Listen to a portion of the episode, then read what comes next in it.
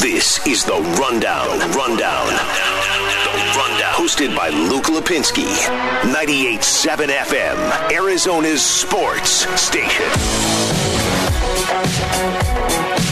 Live from the Auction Community Studio for the next two hours. Luke Lapinski here with you. Cody Fincher behind the glass.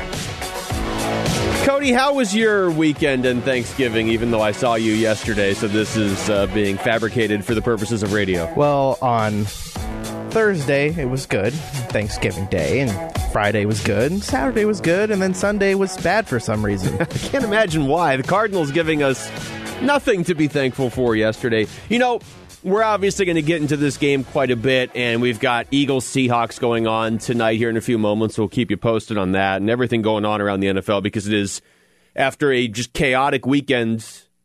The week obviously isn't over yet because there's still a Ravens Steelers game to be. We'll get into all that. But driving over here, like you and I do the show, the post game show after the Cardinals game. So we had like our initial heat of the moment reaction yesterday and you were here all day. So I'm sure you had that developing over the course of the day as you were watching that unfold from the control room. The thing that really hit me driving over here was the Cardinals beat the Bills on one of the most exciting, electrifying ends of a game I have ever seen. One of the best finishes, one of the most improbable finishes in the last, I don't know, maybe ever, honestly. I mean, it's, it's a Hail Mary to beat a good football team. And they have taken zero momentum from that.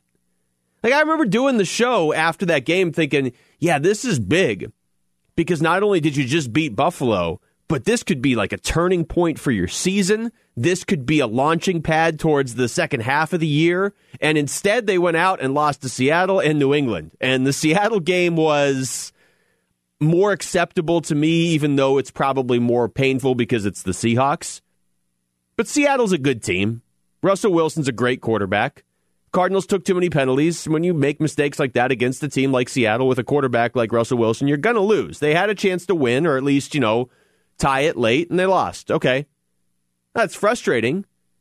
But you can write that one off and at least say, okay, fine. You, you split with Seattle. You're still in a good spot going forward. You've got a long week now to prepare for the Patriots. Just, you know, go out there win that game and start this this uh, this final stretch here on the right foot. Now they go out there and lose to New England. Yesterday's game not acceptable on any level. Sarah Cazelle's updates really have encapsulated it when she called it cringeworthy because that's what it was. I can't even like watch the highlights. I was watching prime time to catch up on the highlights of all the other games yesterday after all the Cardinals stuff. I can't even watch the Cardinals. You just lost to a team that yes, they're coached by Bill Belichick, and yes, it was in New England, and yes, you could make the case the Patriots were a wounded animal backed into a corner, and they knew if they lost, their season was over. Uh, yeah, that's all fine and true, but New England didn't do anything special. You lost to a quarterback that threw for how how many yards Cam Newton throw for? 80 something yeah. yards? And less than 100. Like you knew he couldn't throw at the end. Yeah. Yeah, it was, you know, I I've I've heard all these different reactions to it. We took calls on the post game show last night, obviously. I mean, I have my own personal reactions, and, and they really haven't changed much since yesterday, so we're going to get into those. But I think Bear just said it right there. Cam Newton was 9 of 18 for 84 yards and two interceptions. And you knew that he wasn't going to be able to throw to beat you really after like the first quarter. But certainly at the end of the game, I mean, there's. not only do the Cardinals mismanage the clock and then miss a field goal, you still feel like, okay, well, yeah, that's frustrating, but New England's not moving the ball. So you're just going to end up going to overtime. And then there's a really, I think, shaky penalty call on Isaiah Simmons, and the Patriots get in position to kick a 50 yarder, which is not supposed to be a gimme, but it is against the Cardinals this season. Every opposing kicker makes every kick from 50 yards or more just a not even like frustrating doesn't begin to do it justice. It's just like an empty feeling by the end of this game. And and the Cardinals had their chances. they were bailed out on multiple occasions. That Yeah. that return, that punt return that should have been a touchdown, where New England got called for a blindside hit or whatever it was. That was just a good football hit. Yeah, and That he was sh- gone anyway. Yeah, and that shouldn't have been a penalty.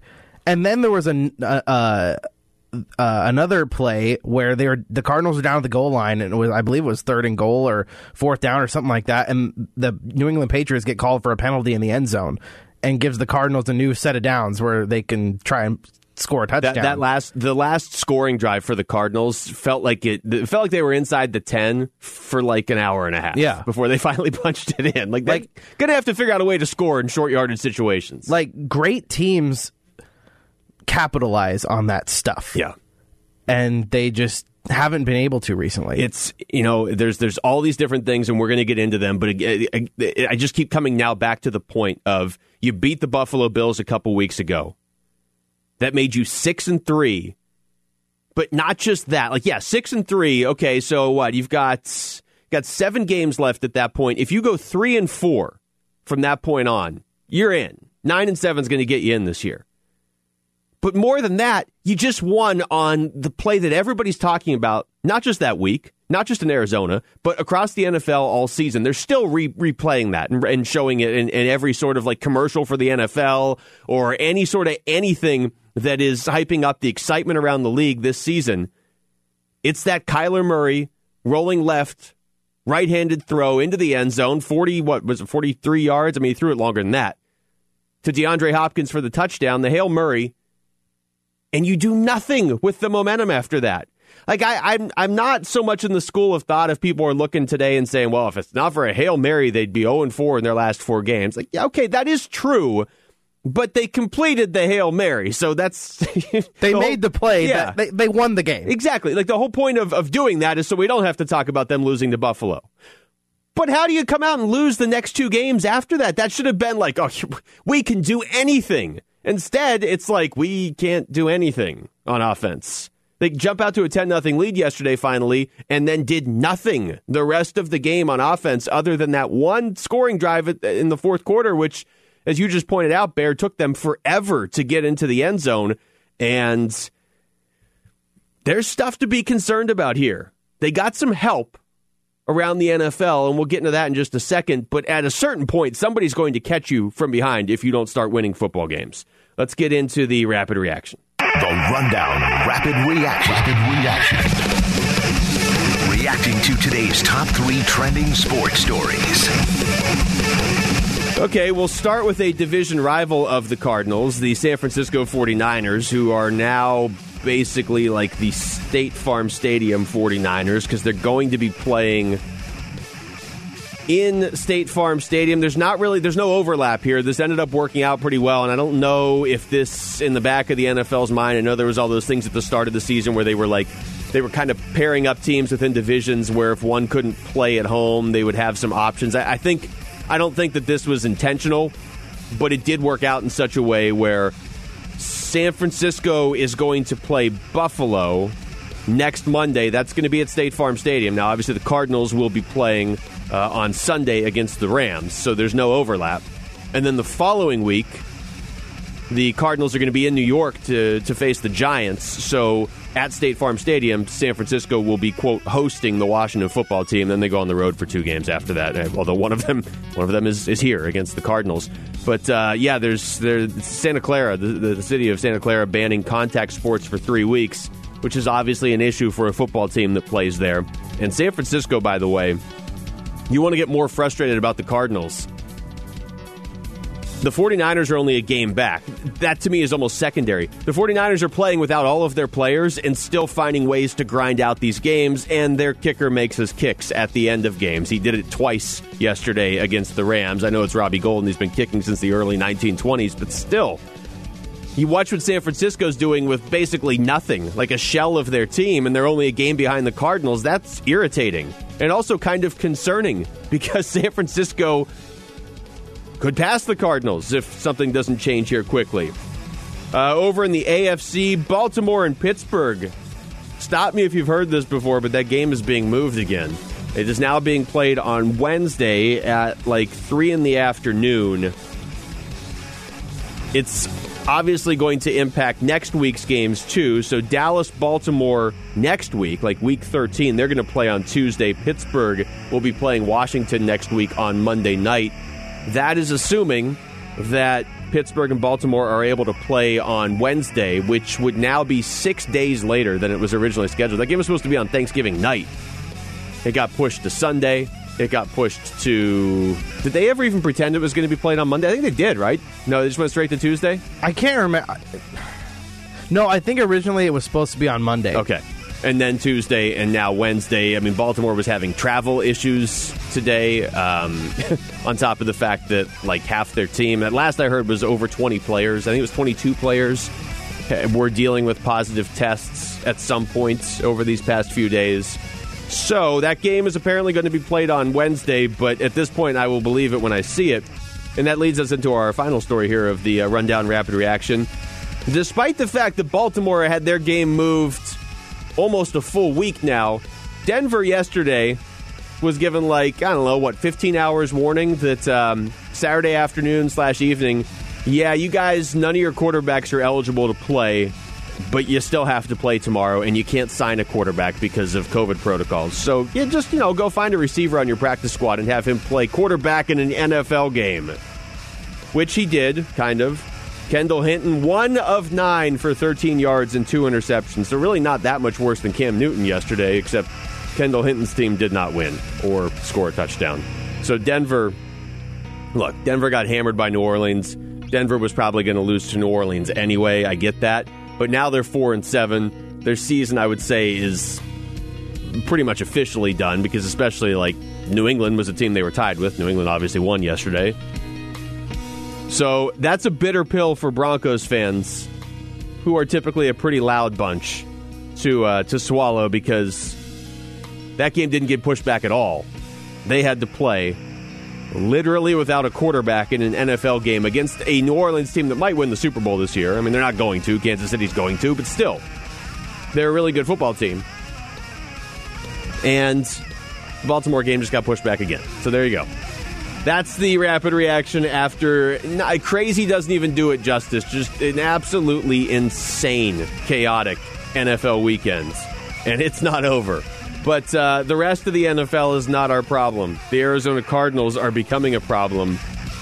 After all this, are they just an average team? We'll get into that next. It's the rundown with Luke Lapinski on 98.7 FM, Arizona Sports Station. Rundown, 98.7 FM, Arizona's sports station. Welcome back to the show. Luke Lapinski here with you. Hopefully, everybody had a great Thanksgiving weekend. I know the Cardinals game. Let's just set that aside for a second. Hopefully, everybody had a great weekend other than that. Now, I'm sorry, but back to the Cardinals game. It's team. Frustrating because we know they're better than this right? That's the thing. I mean, I guess on, on, on some sick, twisted level, it's good that they are good enough that it hurts this much when they lose. I mean, is that even a silver lining? I don't. I don't think it is. Just a, a such an annoying game. That yesterday's game was the first game this season. Really, the first game, probably since 2016. I would say where the where they lost. It was over and I like felt sick to my stomach. Like it was just this empty feeling of like people are not going to be happy and probably shouldn't be. I mean, I'm trying to think when the last time a Cardinals game really elicited that reaction from me. I, I, I wouldn't say it's been this season. I don't like them losing, but I wouldn't say it's been this season. Last season was, you know, not a throwaway season, but you knew you knew going in that there was going to be a process there, and it was you were you were starting a rebuild over for the second straight year. So I, there wasn't any loss last season where I was like, oh, that that's just that one hurts. You're the still fir- thinking about it. The first one that comes to mind is not even a loss. It was the tie against the Seahawks. I feel like everyone yeah. was just like, ugh. Yeah. a tie? Like so much just con- like not confusion as to what happened, but like confusion How? emotionally. Yeah. How do I feel? We didn't win, but we didn't lose, but it was stupid. So that was October 23, October 23rd of 2016. So that's the most recent one you can think of? That's the first one that came to mind. The first one that I can think of before yesterday that they lost, the game ended, and I was like, this is this is bad. Like something's not right. Was when they played New England to start the 2016 season, Yes. and it was Jimmy Garoppolo. Yes. Ah. I, I and as it turns out that that 2016 Patriots team was not bad. But I don't think we're going to suddenly find out like, oh, you know what, the 2020 Patriots are a good team. They are not. If you watched that game, you knew they couldn't move the ball. Yeah, uh, uh, that 2016 game too. That was the first game in the uh, all or after all Yeah. or nothing, right? Yeah. So we were all hyped up for the Cardinals. And then they w- Super Bowl, they- Super Bowl ring. And they went out and hammered Tampa the next week. So you're like, okay, they're fine, and, and they were not fine, obviously. But uh, but no, the one the one yesterday, it just so many things. But I said this going into the game a couple times. That they need to win that game, but my bigger concern was going to be bigger than just one game. Was going to be if we came out of it and, and weren't sure Kyler Murray was hundred percent, and we really got the worst of both worlds because they lost to the Patriots in a game they had multiple chances to win. And I'm still not sure Kyler Murray is 100%. Now, he was asked after the game, and now every press conference, every press conference after a loss, I'm like, wow, remember how upset he was after the Miami game? And we were all like, I can't believe Kyler Murray didn't give us long answers after they lost to Miami. They had won three in a row before that. They've lost three of their last four, counting that Miami game. And, and I would say the Patriots' loss yesterday was much worse than losing to Miami. He was asked yesterday, essentially, does he have to run the ball for Arizona to be successful? And this is what he said. I, I feel like I. I mean, I, I don't think I have to run for us to be successful. I don't. I mean, we, I I very. I'm very confident on running backs. Uh, you know, uh, it just it is what it is. They they choose to you know take me out of it. I got to hand the ball off. I have no. I can't control the ball after that. I got to hand the ball off. Yeah, actually, I should be clear there. He was not asked that specifically. I don't, I don't have the question here, but I remember listening to it live. It was essentially he was getting asked a lot of questions about why he wasn't running as much. That was that was it. He he was not asked point blank, "Do you have to run for this team to win?"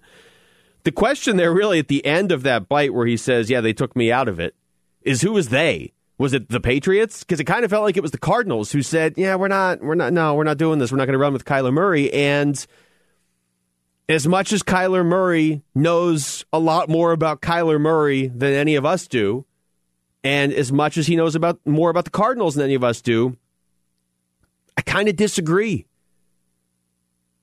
Like he shouldn't need to run for them to beat a very average Patriots team that can't score. I would agree with him there.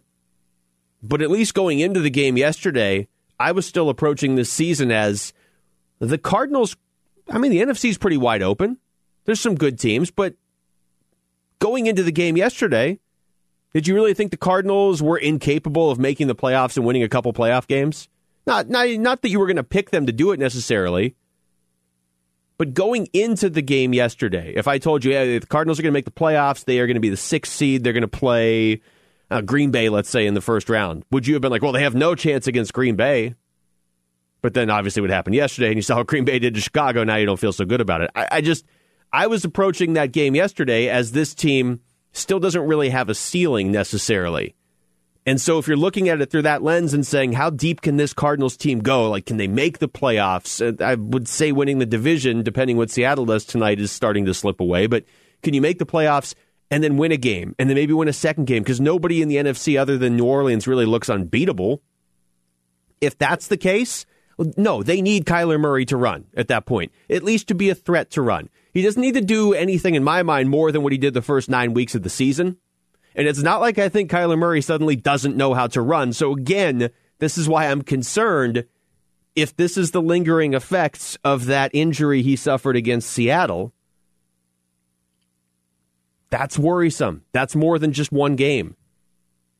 It's not like somebody can say, well, yeah, okay, you're going to lose the New England game, but then Kyler will definitely be fine for the rest of the season. That's not how it works. I would I, honestly, I probably would have traded a loss yesterday if you told me we get Kyler Murray at 100% like we saw weeks one through nine, or even 10, first nine games before he got injured in the Seahawks game. I, I hear what he's saying. If he's like, if he's sitting there saying, no, it's I'm, I'm a good enough quarterback where I can throw and we'll win games. Yeah, that's that's true. but you're not going to win playoff games with the way the rest of this team is constructed. I, I feel like they when they really hit their stride stride offensively was when Kyler was running more Yeah. and making those plays. And I, I heard on Burns and Gambo driving in, Burnsy made some kind of food analogy with it, and, and it made me think this offense without Kyler Murray running is like having Thanksgiving dinner without your favorite side. really? You know what I mean? That's like, a great way to put it. It is. It's it's like having it's like having spaghetti without sauce. Yes. Like you can eat it, I guess, but you're right. Spaghetti right. without meatballs. Ugh, why? What's even the point? What are you doing? But that that's the thing, and we saw it really. We saw it flashes of it last year, but we really didn't see it at, at its full potential until week one against the 49ers. Because if you remember, the Cardinals could not move the ball against the 49ers. Other than DeAndre Hopkins, they really couldn't get anything going. And so in the second half, Kyler just every time he didn't have anybody open, he would just run for 15 yards. And you, you saw them beat the 49ers, who were uh, pretty much at full strength then. And you're like, wait a minute. This is a weapon that other teams don't have. Otherwise, what makes this team special? Who do you look at on the Cardinals and you're like, ah, you know, other teams don't have a guy like him? Because to me, it's DeAndre Hopkins, Budda Baker, and Kyler Murray.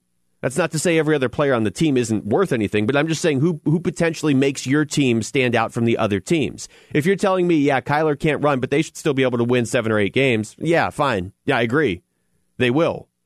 But if it's if you if you want to if you're going to sit there and say, well, okay, but even if Kyler can't run, if he only can get you 15 yards on the ground, and we're not going to run design runs for him or whatever, you know, there's, they'll still be a threat to go to the Super Bowl. No, they won't. How many times did we see them in short yardage situations yesterday?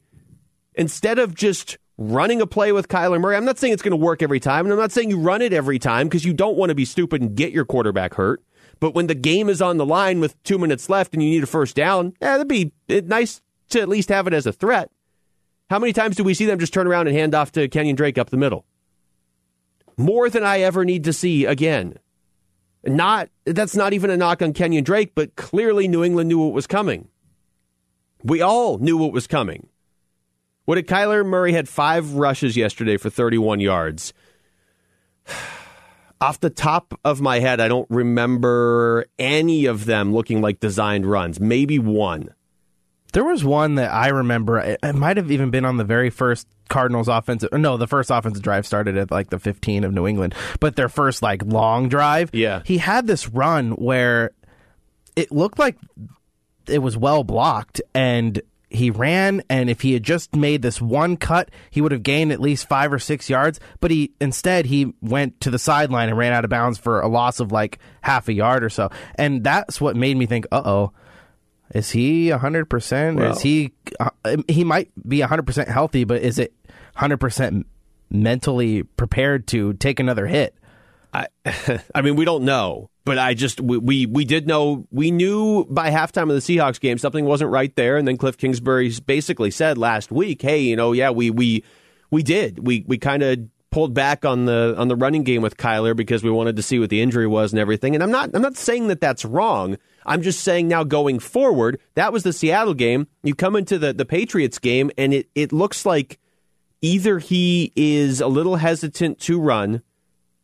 And I almost don't even think that's it. I feel like they're telling him, like, nah, we have running backs for a reason. They can run. You just focus on passing. We want to preserve you for the rest of the season.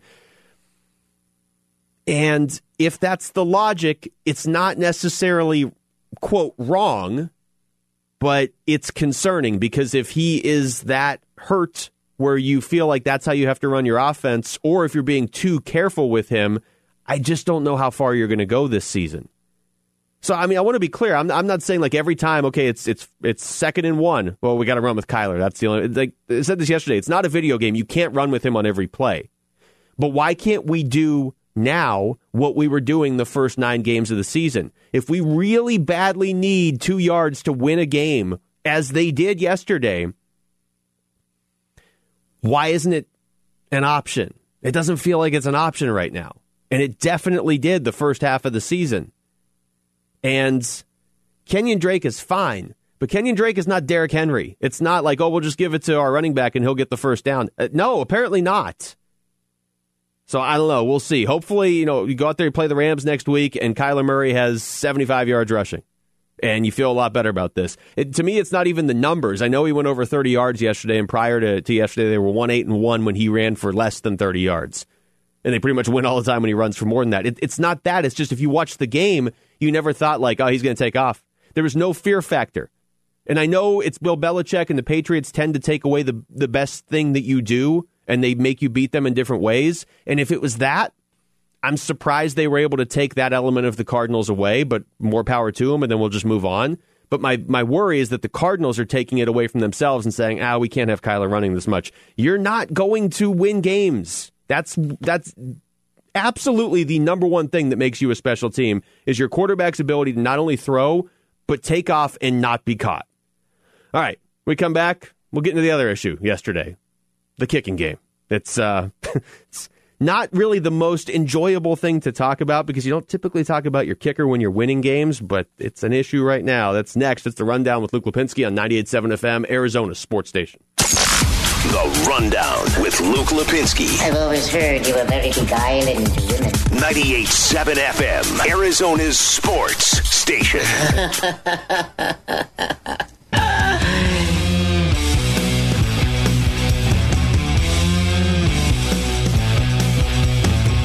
There was a lot of frustrating moments in that Cardinals 20 to 17 loss to the Patriots yesterday. I, I think frustrating is a better way to put it than disappointing because like disappointing is like, oh well, was hoping we'd win and we lost. We'll get them next week. That is not the reaction that I felt or that I've heard anybody else feel. It was more like, um, what just happened? And I would say the most disappointing. there was a few in the final four and a half minutes, but if you if you think to, to how that game ended, you finally get that touchdown. The one that was 16 plays, 80 yards, and like that's that's good to put together a drive that's that long. And okay, seven minutes, 19 seconds. We're in the fourth quarter at 17 17. Cardinals finally score for the first time since the first quarter of the game. But the end of that drive was, as you said earlier, Bear, like you, it looked like that drive was over a few times, and then they would get a penalty on New England or whatever and kind of extend it. And I'm looking at it right now. They were at the 18 and they ran 4, 5, 6, 7, 8, 9, 10, 11 plays from the 18. That's not normal. But they scored. So it's 17 17. Patriots get the ball. And, and at that point, don't you feel like I've seen the Patriots this season? They can't move the football because Cam Newton can't throw anymore for some reason. Even if you didn't watch the Patriots much this season, You've seen the first three and a half quarters of this game. You're like, the Patriots can't throw.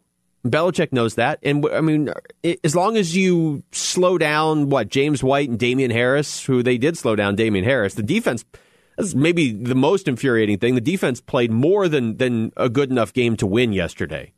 Your team's built to win with its offense. Your defense holds the other team to 20 points and you can't score 21. But so the Patriots get the ball, Cam Newton promptly throws an interception right to Dre Kirkpatrick, and you're like, okay, four and a half minutes left, starting at New England's 47. This is pretty simple. Nice sustained drive here, kill a lot of clock, get, I don't know, 30 yards. You should win this game.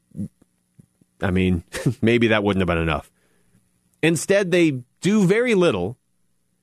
They get it to a first and 10 at New England's 36, and they proceed to run, run, and run, not get the first down.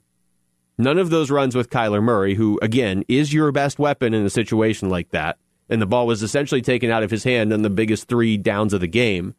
And then Zane misses a field goal. Zane's missed a lot of big field goals now this season. And that that's the that's the reality of the situation is if you want to be a good team and you want to be a playoff team and you're not the Kansas City Chiefs, you're going to play a lot of close games. And I think most Cardinals fans had the same thought. Zane lines up to kick a 45 yarder with a minute 47 left.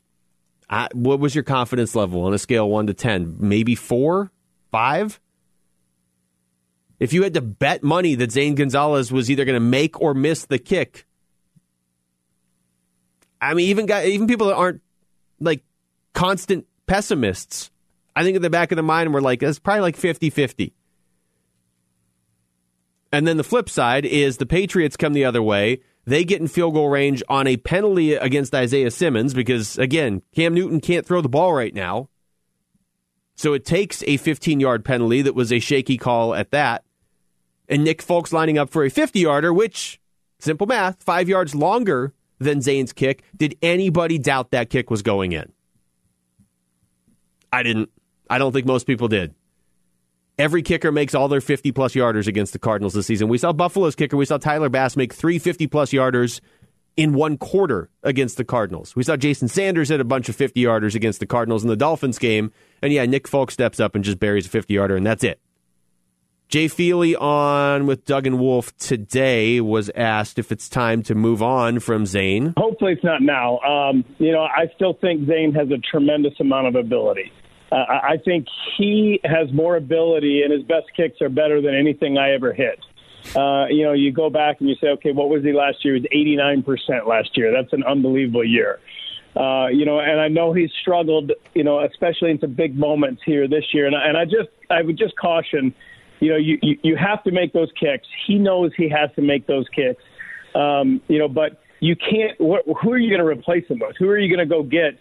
Do you think that there's somebody that you can step out and bring in right now that's going to fix that position? No, you'd be out, you'd be going and getting somebody who's young and inexperienced going into critical games where you have to you have to make kicks. And and I think a guy who's been there, who's done it, who's failed, has come back an opportunity to make those kicks than somebody who is a, is a big uncertainty, a young guy who hasn't done it before. This is why kickers that make kicks, like I mentioned, Robbie Gould earlier, he's been kicking on. Uh, he was, I think, he was the Bears kicker in that Monday night game in the the Bears are who we thought they were game. I'm pretty sure Robbie Gould was the Bears kicker in that game, and he wasn't like it wasn't his first game.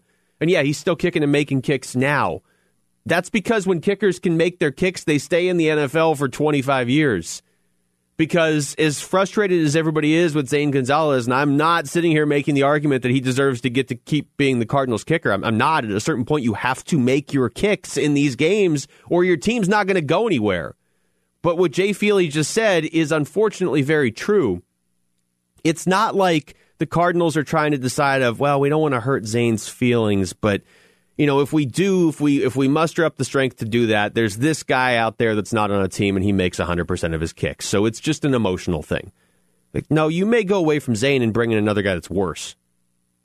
It's just there's no guarantee it's it, that you suddenly are going to have somebody that's better because anybody that's out there wasn't good enough for another team. And what Jacksonville's used like eight kickers this year. There's not for some reason there is a shortage of good NFL quality kickers, and I I, I mean you're going to have to do something. But unfortunately, the only thing that really works is is if that something is Zane just starts making his kicks. That's the only real option here where things get better.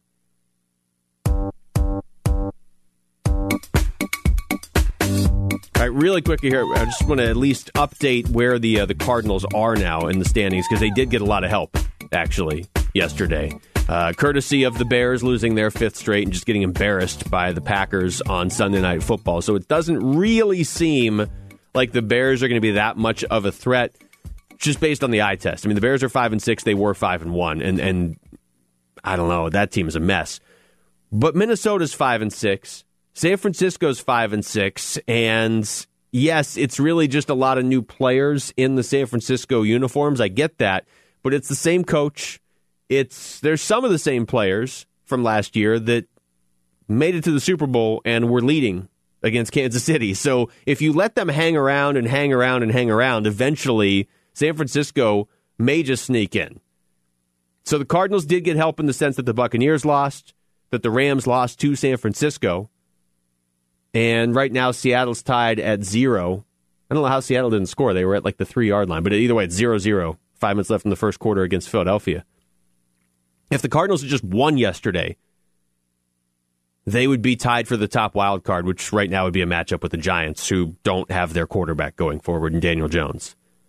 Now, instead, we're not playing that game anymore. We're playing a uh, hopefully Minnesota loses, hopefully Chicago loses, hopefully San Francisco loses. Like we're playing that sort of game until the Cardinals start winning again. But the good news from yesterday is that the Rams lost and the Buccaneers lost. And you didn't really lose any ground trying to run down the top wild card in the NFC. The problem is the other direction. The teams behind you it's just simple math. Somebody's got to win games. So if you're not winning, somebody's going to start to move up and catch you. And right now, that seems like it could be Minnesota. All right, we come back. We're going to hear from the coach, Cliff Kingsbury. He did his exclusive interview with Bickley and Marotta this afternoon. We will uh, react to some of those thoughts next. It's the Rundown with Luke Lapinski on 98.7 FM, Arizona Sports Station. It's the Rundown. 98.7 FM, Arizona's sports station. Seahawks Eagles scoreless on Monday Night Football late in the first quarter. We were trying to figure out during the break what exactly happened to Carson Wentz. Like, is this still really Carson Wentz that's out there? Because he had two years, 2017 and 2018, where he was really good. And you remember the year they won the Super Bowl, which also is like, how did the Eagles ever win the Super Bowl? Coached by Doug Pederson with Nick Foles against a, a decent Patriots team. But that year before Carson Wentz got hurt, he was it was he was on like the very short list of MVP candidates, and now he's it does not look like an NFL quarterback. Um, but so we of course are trying to figure out what other quarterbacks were available in that draft because I remember Jared Goff went one, Carson Wentz went two, and the second you say anything like this to Bear, Bear just pulls This up. is my draft. favorite thing. this is what you I don't know why. Uh, other than Jared Goff and Carson Wentz, who, like you said, went one and two. I do remember Paxton Lynch. Paxton Lynch went 26th to the uh, Denver Broncos. so that's terrible. Uh, let's see the next quarterback, Christian Hackenberg Ugh. To the New York Jets in the second round. Jacoby Brissett uh, was a third round pick. Okay. Cody Kessler was a third round pick. Connor Cook was a fourth round pick. Let me see This what is else. terrible. Oh, Dak Prescott was in this draft in oh, the fourth oh round. well, there you go. There's there's your. Cardale Jones. Yeah. Remember Cardale Jones? Kevin Hogan was a fifth round pick. This is a terrible quarterback really- class. Seriously. So, oh my gosh. So I mean, if you had to rank them now, clearly Dak is the best. yeah. Then Then Goff, Jared Goff, I guess. Well, Jac- I- hey, I, I kind of like Jacoby Brissett too. okay, but I mean, Jared Goff is But- starting for the Rams. Well, I know, but okay. I've, yeah, I've never hated Jacoby Brissett. that's that's true. So okay, so those But three, I, I think it goes Dak, Goff, and Wentz, even though Wentz is terrible now. yeah. Brandon Allen, Nate Sudfeld. I mean, not a great Jeff Driskel. Couldn't even get in there uh, ahead of uh, Kendall Hinton yesterday. 98.7 FM, Arizona's sports station. The Rundown Reload. Rundown Reload. Hour number two of the show, live from the Ak-Chin Community Studio. Luke Lapinski here with you. Cody Fincher behind the glass. This really has turned into like Cardinals fan therapy over the last couple weeks. And as I said earlier, the most confusing part of all this is the Cardinals won a game on a Hail Mary and then no momentum off that at all. Nothing. Just a thrilling victory over the Buffalo Bills a few weeks ago. You go to 6 and 3. You've got a game against Seattle on a short week, which I know is tough, but you know Seattle was playing on a short week too. And again, you're coming off a game you won on a Hail Mary. And then the Patriots here yesterday, and just nothing. Just nothing really in either of those games. I mean, I thought the defense played really well yesterday, and we haven't even really talked about that. I thought the defense played really well uh, until the Isaiah Simmons hit on Cam Newton late. Now, Isaiah Simmons had two penalties yesterday. He's playing a lot more, he's making a lot more plays but he did have the hit on Cam Newton that ultimately I think is the only way New England was getting into field goal range is if, if the Cardinals took a penalty. And there was problems with that play because it was third and 13. You knew Cam couldn't throw. The only way he was going to beat you is if he ran for the first down. He did. Then Simmons gets 15 yards tacked on. But if you watch the play, Cam Newton wasn't out of bounds. And the hit itself, for that to be a penalty, is it's pretty, pretty I don't know, to call that and basically decide the game. I'm surprised that they called it. This is Mike Pereira on with Doug and Wolf this morning. So again, this is Mike Pereira. He knows what he's talking about with the officiating. This isn't just me saying, no, that penalty hurt the Cardinals. It must be bad. This is Mike Pereira. I would have said it's not a good call. I mean, I, you don't don't give me uh, some of the things that I have read it on social media that you know quarterback gets protection as he runs out of bounds. You give him the courtesy of not hitting him.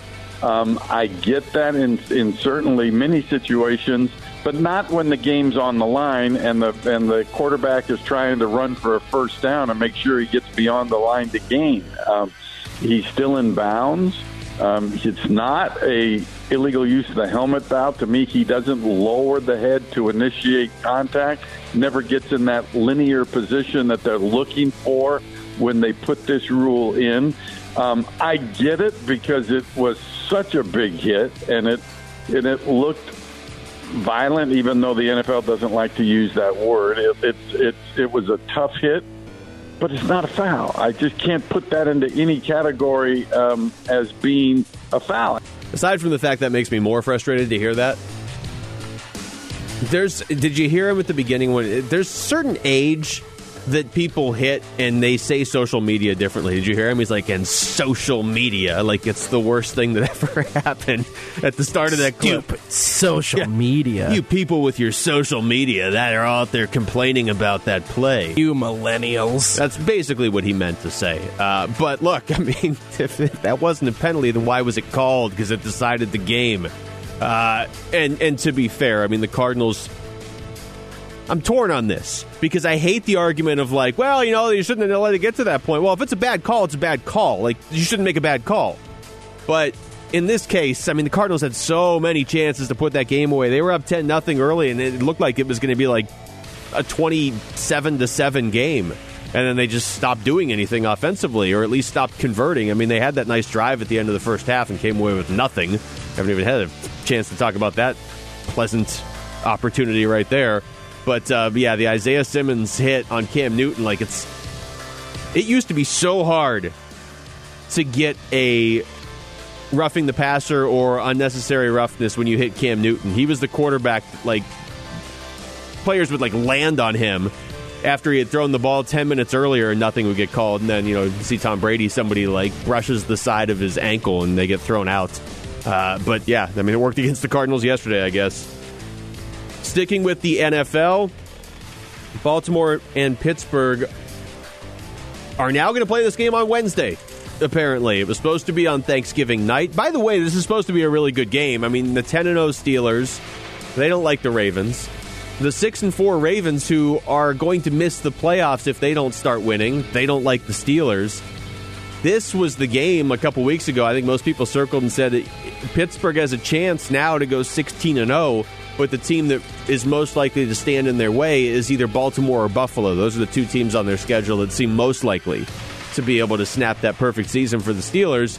Baltimore might snap it by just not being able to play, and so at best Pittsburgh's going to go 15 and 0 because this game has been pushed back now almost an entire week. And there's no guarantee it gets played on Wednesday, but that is the goal uh, at this point. Also worth noting, Will Fuller had a huge game on Thanksgiving for the Texans. He is suspended the next six games for performance enhancers, so that means the rest of this season. And, I mean, the Texans aren't making the playoffs, so I guess game one of next season. He's not signed with Houston past this season, so there's no guarantee that he even serves this entire suspension with the Texans. But that's um, that was news that came out this afternoon around the NFL.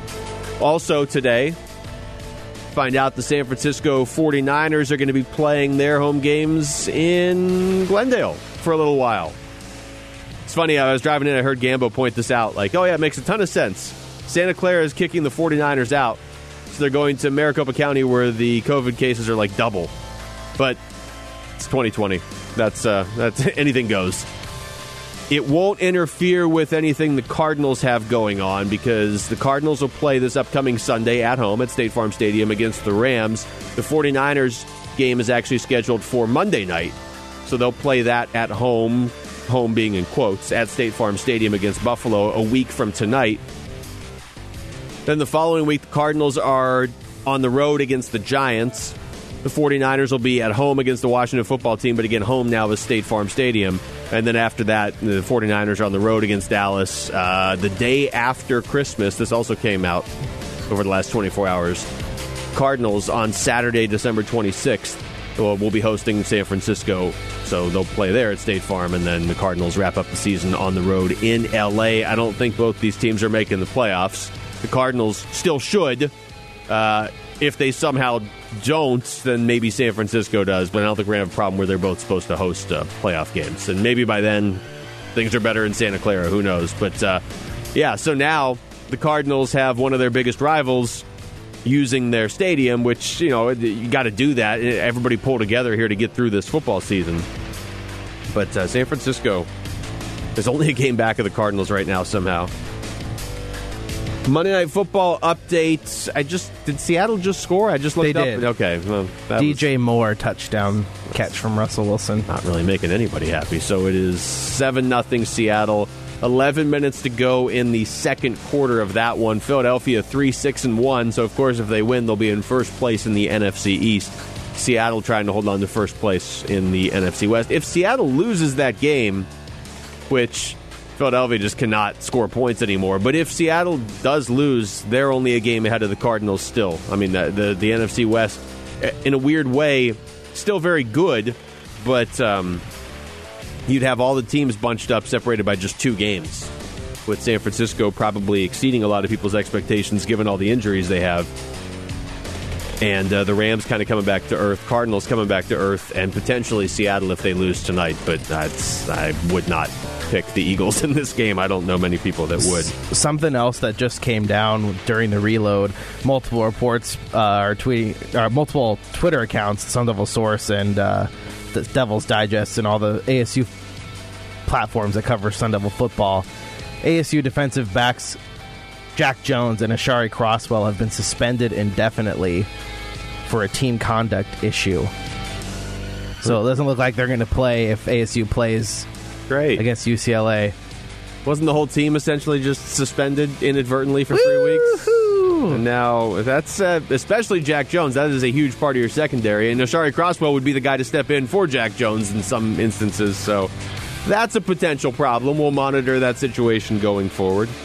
All right, we come back. Play a little fill in the blank. That's next. It's the rundown with Luke Lapinski on 98.7 FM, Arizona Sports Station. The Rundown. 98.7 FM. Arizona's sports station.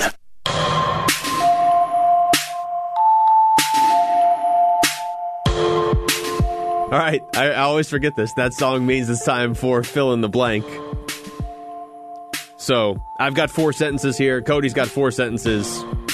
One word or phrase is missing, and uh, the other person has to fill it in as quickly as possible. So I'm going first. I choose not to defer. Which, by the way, how'd you feel about that yesterday? The Cardinals, all this talk about how they have to score first, then they win the coin toss. I thought the. Pa- I thought the Patriots won the toss. Oh, did they? I, well, working on the, on the radio broadcast, the referee's mic kept cutting out, so Yeah. we didn't know who won the toss. Oh, I thought they had deferred. Well, either way. well, either way, that yeah, Either way, it worked and then didn't work at all.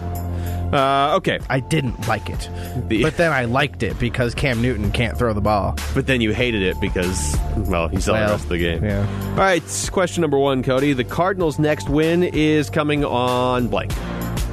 Ooh, Well, I guess against. Uh, You don't need to give me the exact date, but you have to give me the team. um, I don't know the schedule. I have but- it right okay, here in go front of ahead. me. Please give me the games. Uh, okay. it's not going to be against the Rams. Well, that's not good because two of their next yes, five yes, games are I know, against the I know, Rams. I know. So they have the uh, Rams coming up, then the Giants, the Eagles, the 49ers, and the Rams. I'm going to say the Eagles.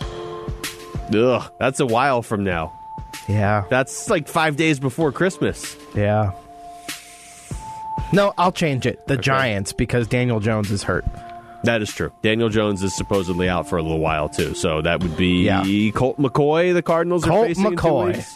Better be able to beat Colt McCoy. Texas McCoy. legend Colt McCoy. yes, Texas legend. I'll, I'll go not with NFL legend. I'll go with the Giants. I had forgotten about Daniel Jones. if it was Daniel Jones, though, were you you pretty confident that we're in that game?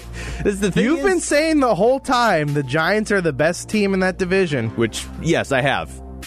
Doesn't mean anything, but yes, Well, might be Washington now. I I kind of think that too. The- I kind of like them. I kind of like Washington. It's weird. So the quarterbacks right now in that division are Andy Dalton, Alex Smith, Colt McCoy, and Jalen Hurts. Who's the quarterback for Philadelphia right I don't now? know. They've used both of them tonight, so not sure. All right. All right. Uh, we had yet another big missed kick for Zane Gonzalez yesterday. It's getting to the point where whenever he goes out there to kick, uh, you don't really have any confidence in him. True. I ask you, the Cardinals will blank Zane Gonzalez? Uh, give a vote of confidence to. Are you just talking about this week? I mean, eventually he's going to be gone if he's not making kicks. Like that's just that that would apply to anybody. Mine would have been stick with. Okay. How long do you think they stick with him? I don't know. I, I feel like he's got one or two of those missed kicks left before they have to move on. The thing is, he hasn't. This is going to be the most unpopular sentence anybody said in the in the valley today. So just hear me out. He hasn't been terrible percentage wise this no, season. he's been okay. Yeah. It's the types of kicks that he's missing. but when you need him, he doesn't make the kick. Right. And how many good te- like how many truly, really, really good teams in the NFL keep losing games because of their kickers? I can't find any. That kick yesterday was perfect. It a perfect situation. Yeah. It was l- less than 50 yards. The Patriots didn't have any timeout, so they didn't ice him. Yeah, you knew you knew the kick was going and everything. Yep. everything. It was pretty much straight away with no fans to get in your head, Yeah. And he missed it. And and he it's maddening too because he doesn't miss them. Not like this would make it better, but it's not like it's not like Zane Gonzalez is making fifty percent of his kicks, and the ones he misses, he looks like a college kicker. That kick missed by like two feet yesterday. Like it was close, and his percentages aren't as terrible as you would think. But if you can't rely on your kicker in big moments, you're not going to do anything. And we're seeing that now because there's a couple games that he has let slip away. To be fair, and this goes back to the earlier point, if you got to manage the clock and and you know run some plays there better at the end, even if he makes that kick, there's still time on the clock for New England. I'd much rather be in a position where if he's going out there and kicking, if he makes it, it's at least a win. But that doesn't absolve him of missing the kick. Okay. In light of what happened with the Broncos yesterday, the non quarterback you'd most like to see play quarterback is blank. Oh my gosh. Um. Wow. I can. You want me? You want me to throw you? A, well, there's no way to prepare for a question like that. Right. I think my initial answer would be Derrick Henry. Just good luck tackling him. Um. Well, I don't know. Like DK That's- Metcalf would be That would be. Inter- I was thinking of saying DK Metcalf. Yeah, Um, I'll go with DK Metcalf. Joe Flacco. He's another quarterback that would be interesting to watch play quarterback. Yeah, that was that was. That's a tough question. Did you? I know you were here, but like, would you have watched any of that game? Because I watched like the first five minutes of the Broncos Saints game, and I was like, yeah, okay, the novelty is worn off. This I would have watched it if the NFL let the Broncos play their offensive uh, assistant coach or their quality control coach or whatever they Yeah. they they tried to get him to play because he knows the offense. Yeah. It's so I would have watched if that happened because I'm like, there's a coach playing quarterback right now. The NFL like brought the hammer down on the Broncos yesterday. They should have let the Broncos do that because more people probably would have tuned into that game. Yeah. Or Just let Elway the- play. Elway's been tested, right? Let him play. Yeah. All right. Uh, we've had yet another change. Speaking of the NFC East, atop that garbage pile of division, now it's the Giants who are in first place with the Eagles playing right now. They're down seven to nothing still, I believe. But like we said, Daniel Jones is hurt. He got injured on Sunday, so uh, when all is said and done, blank will win the NFC East. Without looking at all of their schedules and like knowing all the ins and outs of that, I really was going to pick the Giants as I have numerous times on the show over the last month, but without their quarterback. You know, the team it should be, and I know they're in last place, is it, it should be Dallas. They should be able, I mean, it's going to take six wins to, to win this division. They should be able to They pull still that have together. the most talent out Yeah. of any of those teams. It is unbelievable. I'm going to be so upset if Dallas backs into the playoffs after all this. Uh, I really want to say Washington. I do don't know why. too. Maybe it's the Alex Smith comeback story that's got me hooked on them, but yeah. Their schedule, though, I do have their schedule. Steelers, 49ers, Seahawks, Panthers, Eagles. oh, never mind. Um, I- you know, Though if they beat the Eagles, I'm. oh, if it comes down to division wins. I'm gonna. s- Yeah, wow. Eagles have Seahawks, Packers, Saints, Cardinals, Cowboys, Oh my Washington. It's gosh. not going to be them either. It's not even going to be close that the winner of that division will be under 500. Not even close. I might say Dallas. I know they're playing eight, but I mean, if Andy Dalton's just not Wouldn't horrible, that just be just like you really like Yeah. after all that's happened to them? I do think the Giants are the best. after we team. had to watch Ben DiNucci play on Sunday Night Football. Wow, that should that's a, like a playoff tiebreaker. If you've started Yeah. Ben DiNucci this season, you know what? I'll just stick with the Giants. How good is Daniel Jones anyway? I'm sticking with the Giants. Um, okay. In your mind, Cody, blank would be a successful season for ASU basketball this year. Played three games over the weekends, won two of them, lost to Villanova, and dropped seven spots in the top 25, which I thought was kind of harsh because Villanova's yeah, geez, number three in the number. country. yeah, the heck.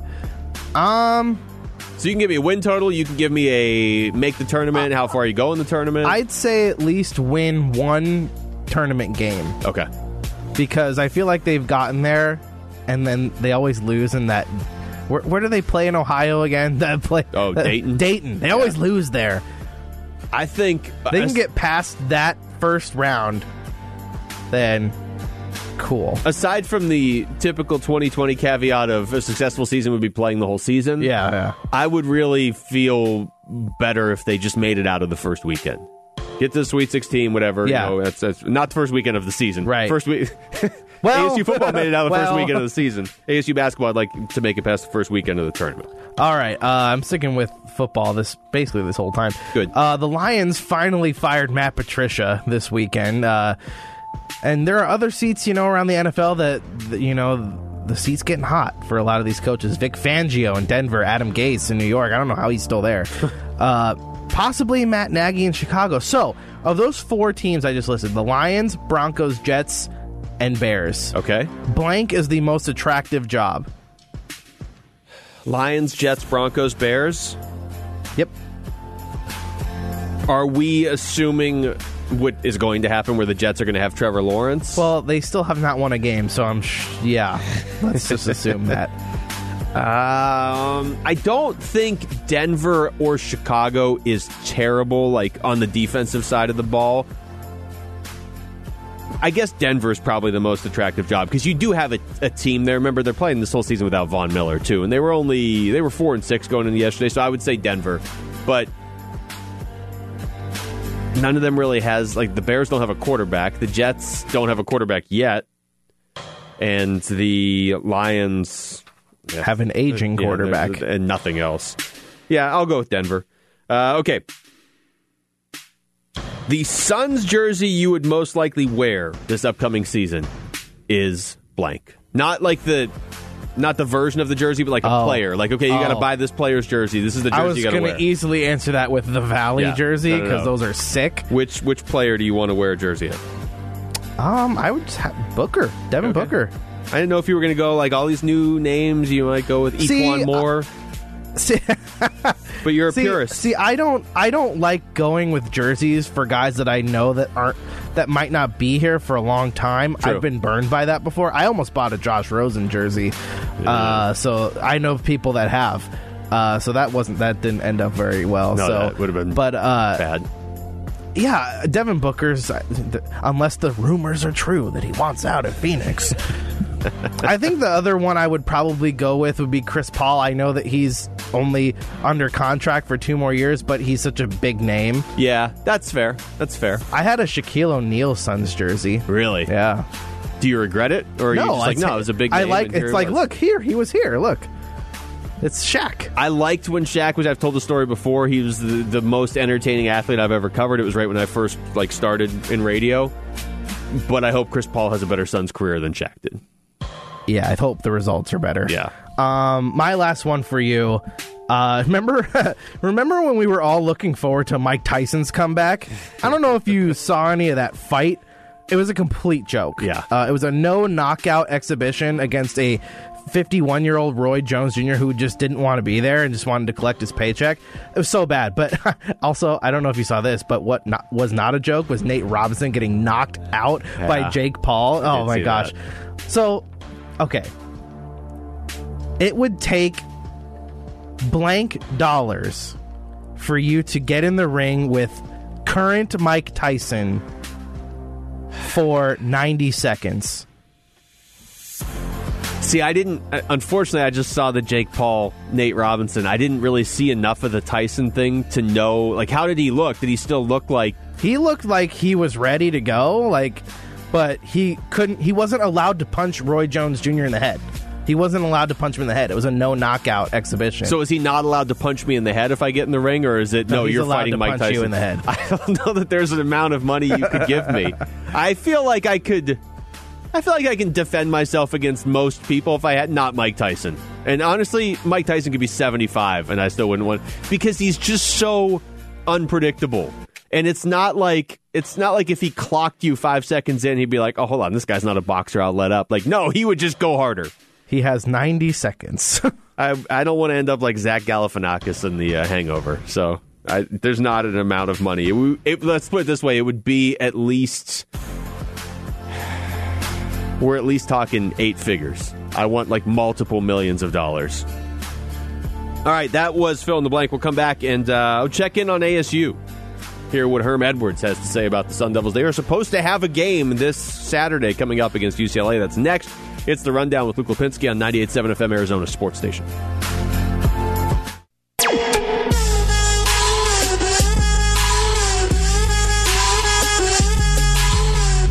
Right, real quick Monday Night Football update for you.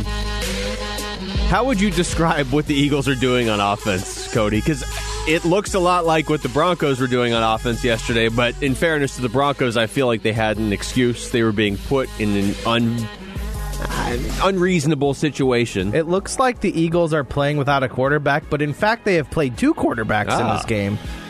It is 14 nothing Seahawks. Two minutes left in the first half. Russell Wilson has a touchdown pass to David Moore, and Chris Carson has a touchdown run.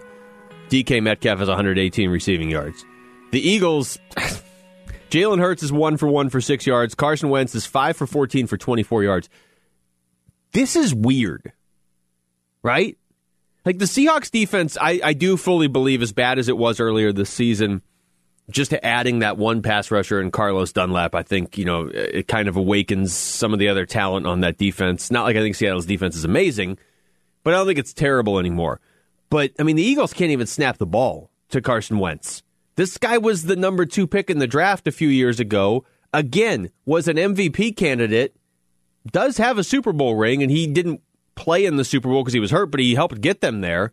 And now he can't complete a pass. It's the strangest thing. And the Eagles, I know they've had injuries this season, but they've got most of their receivers out. Didn't you say you saw Alshon Jeffery? Yeah, he caught the one pass from Jalen Hurts. I uh, will say the Eagles, though, have a pretty terrible offensive line. True. It seems like Carson Wentz is always running for his life. And I we should also add right now they are at Seattle's what is that like they're 12 so uh, maybe a chance here to uh, to cut the Seahawks lead in half but as it stands right now 14 nothing Seattle about a minute 15 left in the second quarter all right we come back we'll get back into the Arizona Cardinals what exactly went wrong yesterday that is fixable that's next it's the rundown with Luke Lapinski on 98.7 FM Arizona Sports Station The Rundown. 98.7 FM. Arizona's sports station.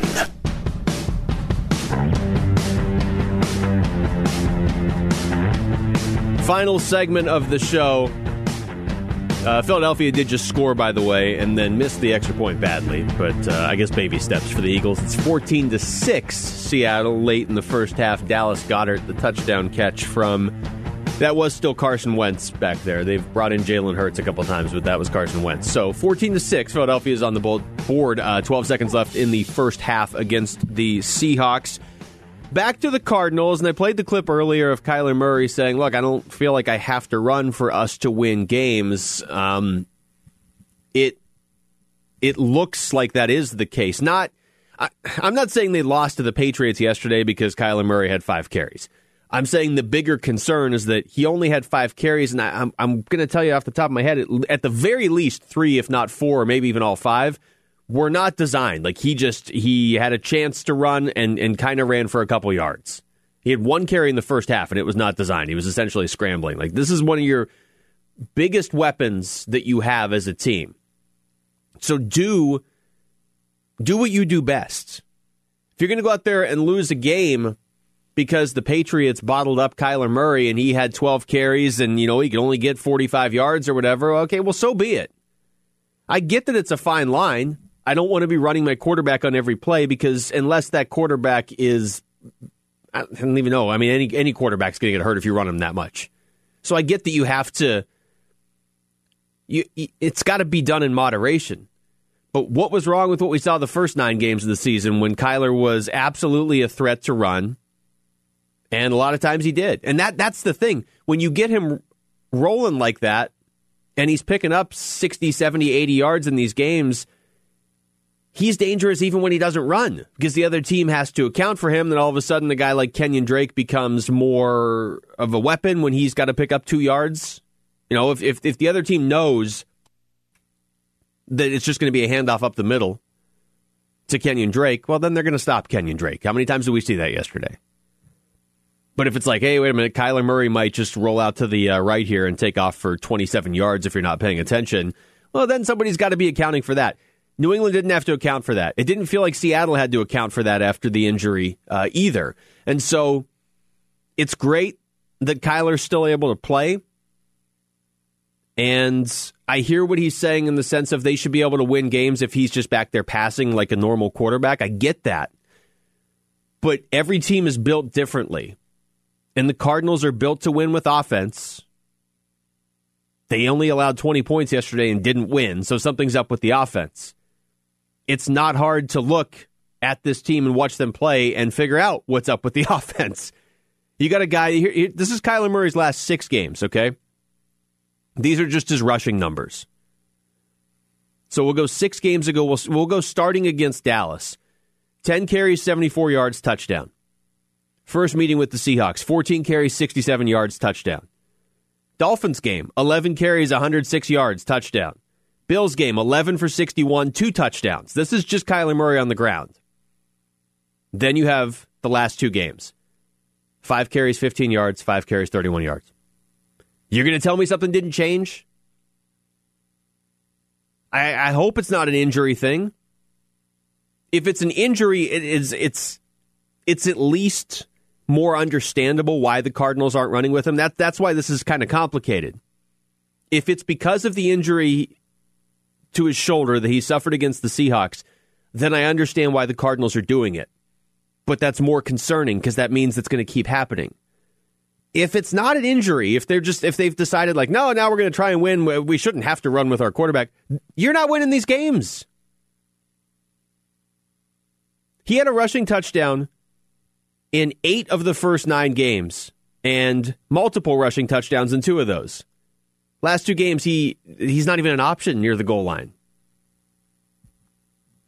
And, and I mean, you know from watching, there was a lot of those rushing touchdowns the first uh, nine games of the season where it was like the play would start at the 18 yard line and he would just take off and run. 18 yards is as easily attainable for him running as one yard is. But now they've just, it seems like they have gone away from it. And I know that the other team gets paid to make plays as well. So I'm sure Seattle and especially New England paid some extra attention to making sure Kyler Murray wasn't able to run on them. But the, the three games where he doesn't have a rushing touchdown this season, the Cardinals are 0 3. And it shows. It, it doesn't feel like a coincidence because when their running game is, we're just going to hand off to Kenyon Drake, it's too predictable. And Kenyon Drake, like I said earlier, he's not Derrick Henry. He's not Nick Chubb. He is a, a decent running back. But what makes the Cardinals special is the fact that they have a quarterback that can not only throw, but can run like the best running backs in the NFL. And if he's not doing the second thing, then he's just a, you know an okay quarterback. And maybe he gets to a point where he's like a decent quarterback. But you're taking away. It's like telling it's like telling Shaq in his prime, yeah, uh, don't dunk though. Okay, just do your other stuff. You're you're good enough. You should be able to do it without dunking. Okay, then what's the point? Uh, Cliff Kingsbury was asked, you know, are teams figuring out ways to stop the run pass option with Kyler Murray? I'm not sure if figure out is the right word. Um, they, they, obviously had a good plan and wanted uh, to try and, you know, contain him. Um, in the, the running game. And when that uh, happens, we got to be more productive um, with the backs and, and getting yards uh, that way. And I thought at times we were, but just not consistent enough in that, that run game. This is a big moment for this team. Uh, two of their final five games are against the Rams, a team they're 0 6 against in their last six meetings. They haven't beat them since the 2016 season, week 17. So it was technically January 1st of 2017, but it was week 17 of the 2016 season. They and most of those games they've gotten hammered by the Rams. And you know, one season was Bruce Arians, one season was Steve Wilks, one season was Cliff Kingsbury. So I understand a lot has changed with the Cardinals because, you know, one season was what? Carson Palmer, Josh Rosen, and Kyler Murray. But what hasn't changed is the Rams. It's Sean McVay all three years. He has figured something out. And if the Cardinals are going to make the playoffs, probably need to win three of these last five games. So if you're not going to beat the Rams, you got to win all three of the other ones. I'm going to just say right now, they're going to have to beat the Rams one of these games to get in. And you're going to need Kyler Murray at his best to be able to do it. That there's there's just no way around it. Uh, more from Cliff Kingsbury. If Kyler has to be one dimensional, what does that do to the offense? I don't think it, it has a negative effect. I think um, when we have to be great at the precision passing game, it's just about us being more consistent in doing that. And, um, you know, being on time with the ball and having the right depths of the routes. And, and I, I, think it just, you got to have more of a sense of urgency there um, when, when teams are, are going to make us throw it. And when we get in situations that we have to throw it. We're going to learn a lot about Cliff Kingsbury. And I know it's easy right now. Everybody just wants to pile on. He's always a terrible coach. Well, I mean, I think it's probably still too early to know that. But what he is supposed to be good at is offense, right? You've got the, I would say, most dynamic weapon other than Patrick Mahomes at the quarterback position right now in the NFL b- because he's multidimensional. There are other quarterbacks that can run, but they can't throw like Kyler Murray. There's other quarterbacks that can throw. You know, Aaron Rodgers is pretty good, but he can't run like Kyler Murray. So outside of Patrick Mahomes, I think you have maybe the most dynamic weapon in the league at his position at your disposal. So if he's hurt, I get there's not a whole lot you can do, although they got to be able to do more than he's done in the last couple games. But if he's not hurt, you absolutely, as Cliff Kingsbury, need to be able to uh, to, to re unlock Kyler Murray. If if I'm to believe that Seattle and the Patriots figured out a way to slow down the running game, then it's on Kingsbury and the Cardinals to open it back up. You're gonna need that if you want to do what I think we all still believe this team can do this season. You need your quarterback doing everything he's capable of doing. That's what makes you special. All right, that's going to do it for us here tonight. Thanks to Cody Fincher behind the glass. I'm Luke Lapinski. Thanks to you for listening to the Rundown on 98.7 FM, Arizona Sports Station.